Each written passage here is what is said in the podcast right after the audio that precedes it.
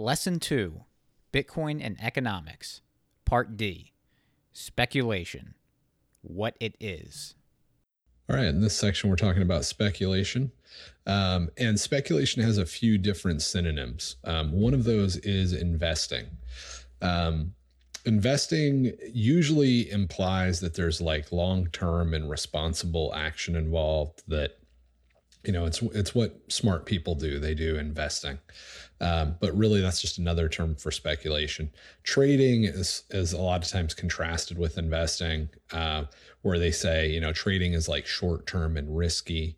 Um, another synonym for speculation or a, another uh, was the word itself? Uh, so it's uh, but the the uh, the concept of speculation usually implies uh, when it's used in you know common American vernacular that it's uh, selfish. You know, it hurts the little guy. You know, those evil oil speculators is usually the context. Um, and then the last way that speculation is referred to is entrepreneurship, and that usually has the connotation that it's cool. It involves running a business. Um, you know, the, those are the good guys, right? The speculators are the bad guys. Maybe the traders are the bad guys too, but the investors and the entrepreneurs, those are the good guys. All these terms, from an economist standpoint, are completely synonymous.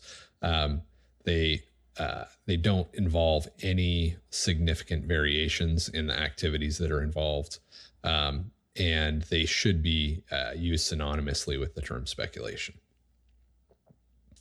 So, what exactly is speculation then? Um, speculation is basically transporting goods to people that need them more, but you're transporting them through time, not space. So, if there's a uh, if there's a town over the hill that um, maybe they don't have any potato farmers and you uh, you're in a town that has a lot of potato farmers. You pick up those potatoes and you drive them to the town over. Um, you've moved goods from uh, from people that want those goods less to people that want those those goods more in space right?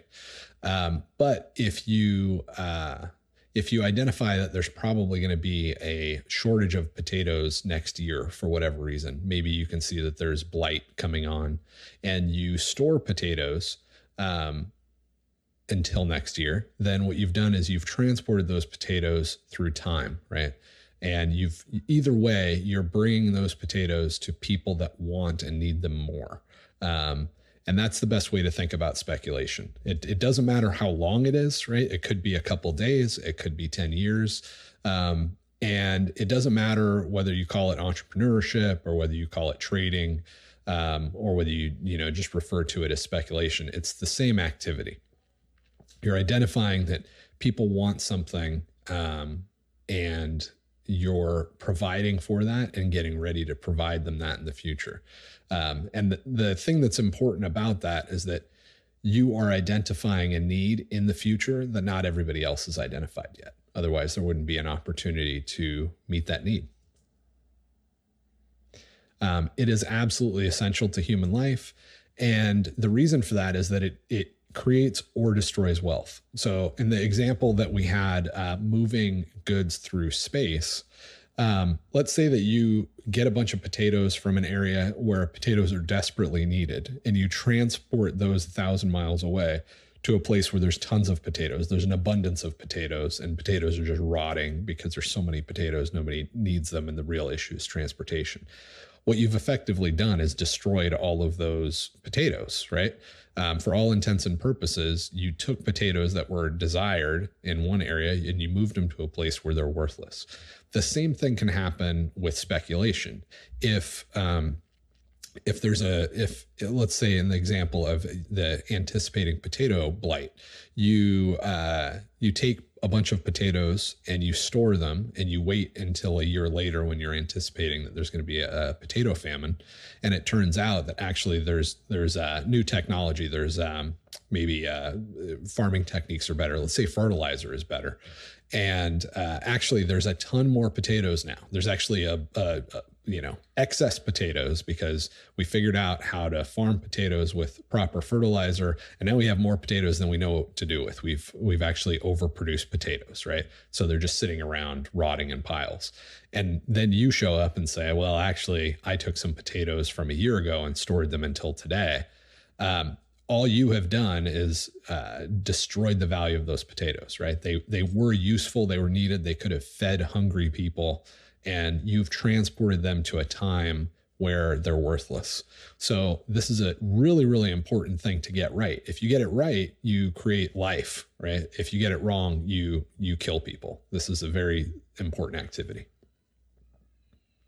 And then um, uh, the last, you know, really nice thing about speculation is that promotion and demotion is promor- is proportional and automatic. So what that means is that if you uh, if you're a good speculator, you immediately get rewarded with um, additional economic resources that are going to be at your disposal for you to manage. Um, if you do a poor job, you're immediately demoted. Like you know, let's use the potato example. If you transported potatoes from a point in time where they weren't valued to the point in time where they're much more valuable, the uh, the community, the marketplace is going to reward you by making you more wealthy, which just means giving you more stuff, right? You're going to be able to trade one potato for two ears of corn instead of one potato for half a ear of corn, right? And so when all is said and done, now you've got, you know, for your 50 pounds of potatoes, you've got 100 pounds of uh, ears of corn, right? Um, so you're you're wealthier and you have more resources to manage. But if on the other hand you take 50 pounds of potatoes and you transport them to a point in time where they're worthless, well, now you don't have that 50 pounds of potatoes worth of wealth that you're managed, right? You've you've automatically lost that wealth. It's automatically been removed from your uh, from your management. So that's wonderful and that has a bunch of positive consequences obviously because if people that you know if this is a really important activity and people are automatically removed from doing it or rewarded for doing it then we get better results. Um, a good example of this uh, in is uh, uh, in the Bible, uh, one of the earliest stories of entrepreneurship that I know of is Joseph and Pharaoh um, Joseph realizing that there's going to be a famine in Egypt, they're going to have seven good years and then they're going to have seven bad years.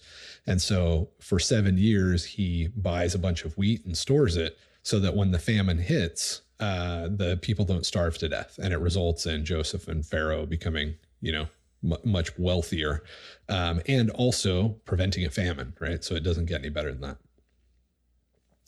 And uh, as far as um, speculation itself or entrepreneurship, it can be really simple, right? It can be as simple as just collecting uh, toys and waiting till 50 years later when um, when they're rare and they're desired by people that have nostalgic feelings towards those toys, right? Pretty pretty straightforward. Um, or it can be as complex as buying shares in a mine that's only going to be valuable after we colonize Mars because that mine uh, I don't know. That mine produces cobalt, and cobalt's going to be particularly needed in space exploration for whatever reason, right? It, it, can be very, very complicated, but the the the essential element, right? What it is that we're talking about remains the same. You are obtaining resources, um, and you're transporting them to a time where they're more valuable. And the other thing to keep in mind with speculation is that it's one out of only three ways that economists recognize that you can make money. You can speculate, which you know you're trans you're you're buying goods cheap and you're selling them high, right? Buy low, sell high. Um, or you can um, earn interest.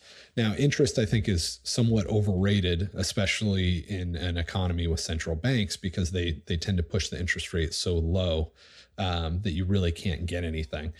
Uh, and it's, uh, we'll talk about this later, but it's always tied up with speculation or almost always tied up with speculation to some degree.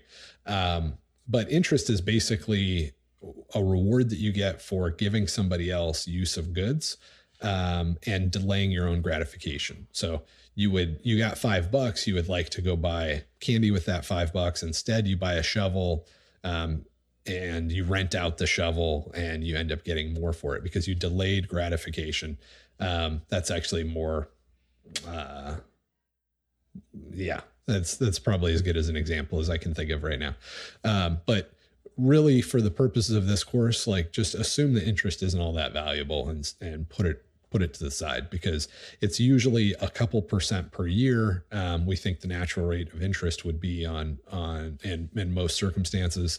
Um, that's not much, and like I said, it's always there, there's no way to get just pure interest, right? It's always uh, it always involves risk, right? You give the bank your money and they pay you interest that's maybe a classic example of being able to earn interest. The problem is you're taking on a lot of risk. Is that bank going to give you money back? Uh, if you're in a fiat economy, is the interest that you get going to exceed the amount of uh, uh, decrease in value of the money, um, the the uh, the inflation that you're going to experience? So it's not it's not easy just to get pure interest, and it's a very small amount. So we'll just set that aside. And then the third way that you can uh, make money is labor. Um, and this doesn't mean necessarily dumb labor.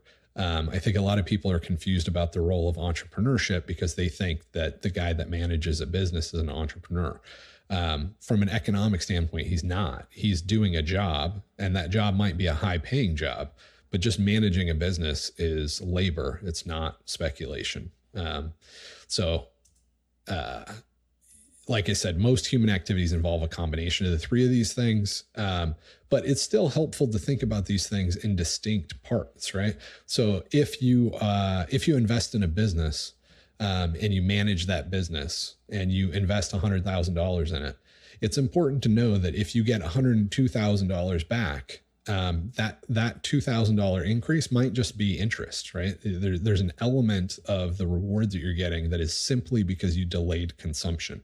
So if you only get one hundred two thousand dollars back uh, on a business that you invested in, you you probably shouldn't think of yourself as speculating successfully in that case, right? Um, so it, it's it is helpful to think about these in different categories. Similarly, if you um, if you engage in speculation, if you buy a business and then you manage that business, like you're you're there at 8 a.m. and you leave at you know two in the morning, and you do that for a year, and you you invest hundred thousand dollars, and at the end of the year, you know you haven't really taken a salary, and your business is worth hundred and ten thousand dollars, you should probably recognize that um, that under those circumstances, you know, given how uh, how expensive labor is you've probably actually uh, been a bad speculator. You've actually probably destroyed wealth um, in the sense that you thought that this business was going to be more valuable in the future uh, if you mixed a certain amount of your labor with it. You you mixed more of your labor with it than ten thousand dollars worth, and now it's it's worth less. So that that means that um, one one of the ways that you can interpret that is that you were a very bad speculator. Right? You could have been a terrible worker, but assuming that you did useful, productive labor, maybe the business would have been worth a whole lot less, right? Maybe it's a it's a bookstore, it's a bookstore, um, or it's a it's a small specialty shop, and Amazon moved in, right? Um, so that would that would be a result of bad speculation, not necessarily a result of uh, doing bad work or being a bad um, being a bad laborer. Um, so those three concepts, if you can keep them separate, even though almost all human activity has them bundled up together in different degrees, it's still very, very helpful for clear thinking.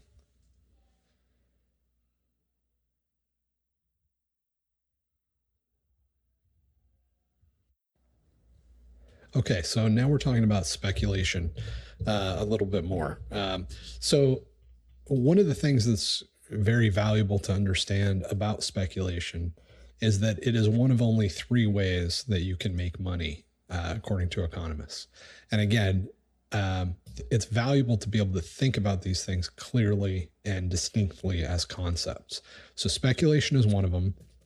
And what we talked about, uh, what we talked about last time is that it's transporting goods through time, right? It's not transporting them through space, it's through time. It's predicting the future. It's trying to figure out what somebody's going to want uh, that they don't want that much right now or that's not super valued right now and will be more valued in the future and moving it to that time. Um, another way that you can make money, according to economists, is you can earn interest. Um, interest, I think, is very uh, much overrated. Um, the natural rate of interest, what interest rates would be if we didn't have um, uh, you know, central bankers completely screwing with our uh, our economy all the time. A lot of people think it's going to be around two or three percent. It's not. Uh, it's not huge. And um, the other the other problem with something like interest is these are these are distinct ways that you can make money. But when you actually do something as a human, you're often doing a combination of things. So I'll come back to that in a second. And then the last way that you can make money is through labor. Um, labor is just doing work that people want done. Um, and a lot of people that uh, call themselves entrepreneurs, you know, people that run businesses, they're really just laborers. Now, there's nothing insulting about the concept of labor, um, but what it means is that you're doing you're doing work, right? So if you're managing a business, you might you might be getting paid a few million dollars a year to manage a business, right? A CEO of a company, in as much as he is just performing the task of a CEO, is not an entrepreneur. He's a laborer. He's a very, very valuable, highly paid laborer, um, but he's doing tasks and he's performing work in order to get paid. That's called labor. Um, speculation is uh, is different, right? So if you can keep these three concepts clear in your head, even though various activities might involve more than one of them, uh, for example, let's go back to interest. So let's say that you want to just earn interest. You don't want to do any speculation and you don't want to do any labor. Um, and you have a thousand dollars. You can drive down to a bank, but you're already engaging in a certain amount of labor to do that, right? You're you're doing work in order to accomplish this task. So you're you're already you're already introducing labor just driving down to the bank. Um, then you can deposit your money with the bank, but you have to keep in mind that there's a lot of things involved that you're trying to that you're actually doing when you decide to, to deposit money into a bank. You are speculating that um, that you're going to get more money back in the future than you are right now. And um, yes, interest exists. And so, in theory, if everything was static, you would get a couple percent back.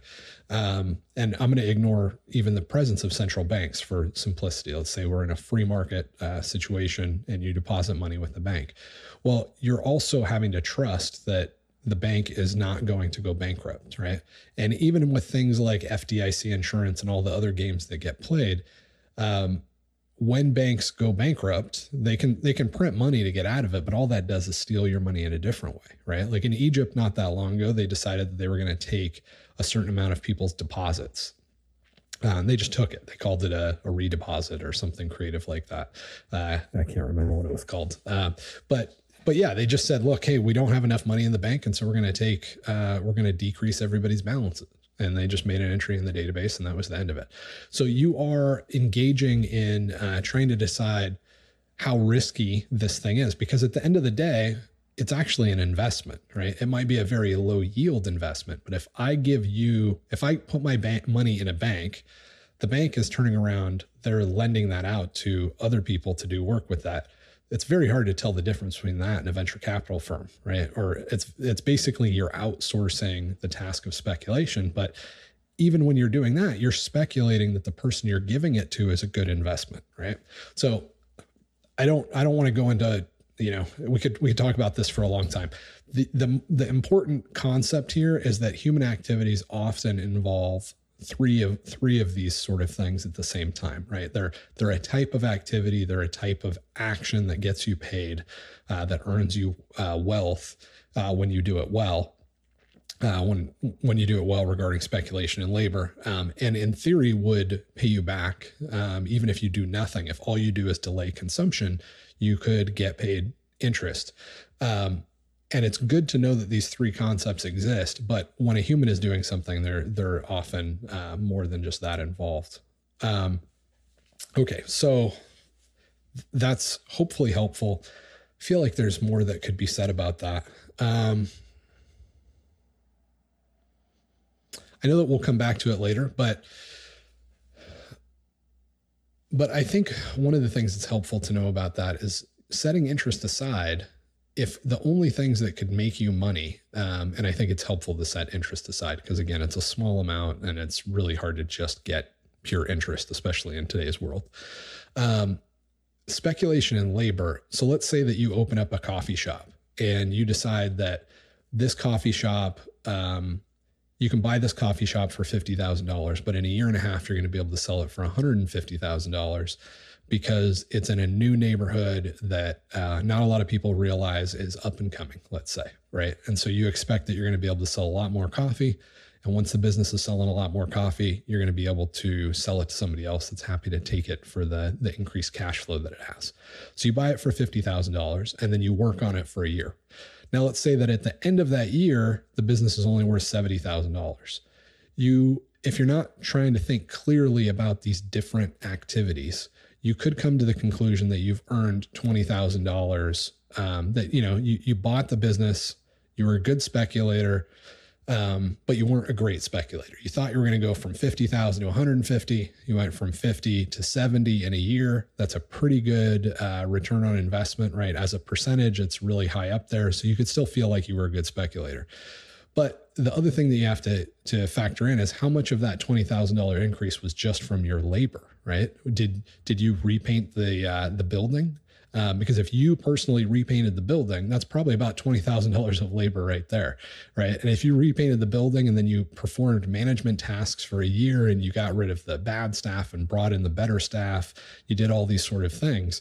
It could very well be that you're a terrible speculator, that you um, you greatly overestimated the amount of demand that the neighborhood was going to have for coffee, and even though you're $20,000 richer, you have spent more than $50,000 in labor in order to get that. So not only were you a bad speculator, but you, you, you didn't not just make you, you speculated so poorly that you not only failed to have a return um, and enjoy more wealth because you created more value for the world, but you actually took your own labor and squandered it, right? You, you took $50,000 worth of labor and you made it only worth a $20,000 improvement. That means you destroyed $30,000 of productive resources that could have made the world a better place. You're such a bad speculator that uh, that you have a massively negative return on that activity. So this is just an example of why it's really helpful, even though these activities are all jumbled up together in, the, in our lives, to try to separate out the concepts and think clearly about them. Um, and the, you know, the interest could play in there too, right? You could, you could say, well, um, part of the reason that, um, that the, you know, the, the business is worth $70,000 now is from interest. So I've got to take off at least a couple percent, uh, off of that. Right. Um, again, it's usually not a game changer, um, in anything that matters. So I tend to set it aside, but it, it does exist. And it is one of the ways that, uh, that people can create wealth. So, um, okay. I feel good about that. Let's uh, let's move on to the next part of speculation. So speculation is tough, um, and it, the only reason I talked about interest in labor was to help us understand speculation a little bit more. Speculation is tough. It's it's really tough, um, and what it involves is knowledge of the future, right? Um, because what you have to do in order to be a good speculator is you have to know future prices if you buy something that's worth $10 now and you believe that it's going to be worth $15 in two years or 20 years, the reason that you're doing that is that you think that you know the future price of that good. And if you just sit in that for a minute, that is a heck of a bold statement, right? It really is um, uh, very, very difficult to know anything about the future, right? It's hard to know uh, where you're going to be living in 10 years, let alone what the price of wheat will be in nine months, right? This is not an easy thing to do. Um, but there is good news, and that is that all human action is predicting the future, right? Um, when you decide that you're going to go to work in the morning, that's because you are predicting the future. You believe that if you go to the work, your if you go to work today, your life will be better than if you don't. Um, so the right way to look at speculation is somewhere between absolute terror and uh, it's just a mundane normal thing that we do right? Um, if you if you really think about what's involved here you're not going to take it lightly but you're not going to be afraid of the bold uh, cold reality that this is a game of predicting the future.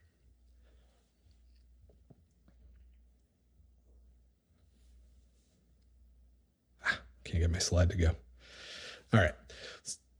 So uh, future prices let's let's think this through. Let's analyze this a little bit because we don't have to predict who is going to be president in you know three years necessarily to be good speculators. We could that's something that you could speculate on.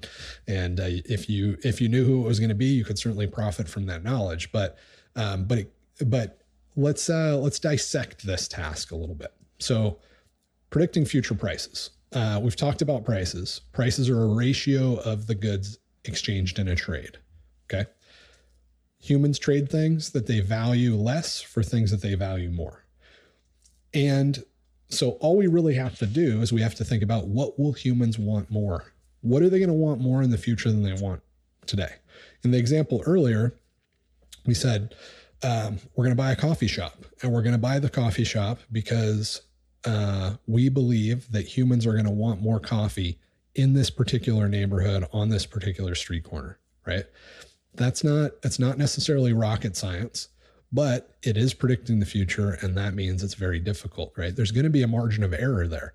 If you um, if you decide that you're going to build a coffee shop or buy a coffee coffee shop in a particular neighborhood and then there's an earthquake that destroys the neighborhood it doesn't mean that you were a fool but it does mean that you failed to predict the future correctly so probabilities is really what we're looking for right when you go to work in the morning you don't know your life is going to be better than if you sleep in. It's possible you're going to die in a car accident on the way there, or that this is the day that you and your boss are just going to meet eyes in a way that's not good and you're going to end up getting fired, right? You don't know anything about anything when it comes to, to trying to predict the future, but you have probabilities, you have likelihoods, right? you believe it's more likely if you go to work today that your life will be better, that you won't get fired, et cetera, than if you don't. And that's what we're talking about when we're speculating, right? We're trying to uh, specifically uh, try to predict future prices. Um, and all we have to do is be better than than random chance, right? If you could predict the future price of wheat um, with uh, just barely better than random chance uh, consistently for the next 20 years, you'd probably be the most wealthy person in the world, right? You would have essentially a money printing machine. Um, assuming you could do that every day, right? If you could, if you could, uh, think of it this way: if you could go into a casino and you could have, uh, if you could be the house, right? If you could have a 52% chance of winning every time you rolled the the roulette wheel, um, you would be guaranteed to be as wealthy as you wanted to be, assuming you could roll that roulette wheel as long as you want and you have enough, you know, let's say you start out with enough money to be able to roll it, you know, 50 times or something. So you're not going to get wiped out in the beginning um, due to, you know, uh, variation or variance, right? Um, so that that's what we're shooting for when we're talking about predicting the future, just slightly better than random chance. Um, and that's good enough to be to be very uh, very very successful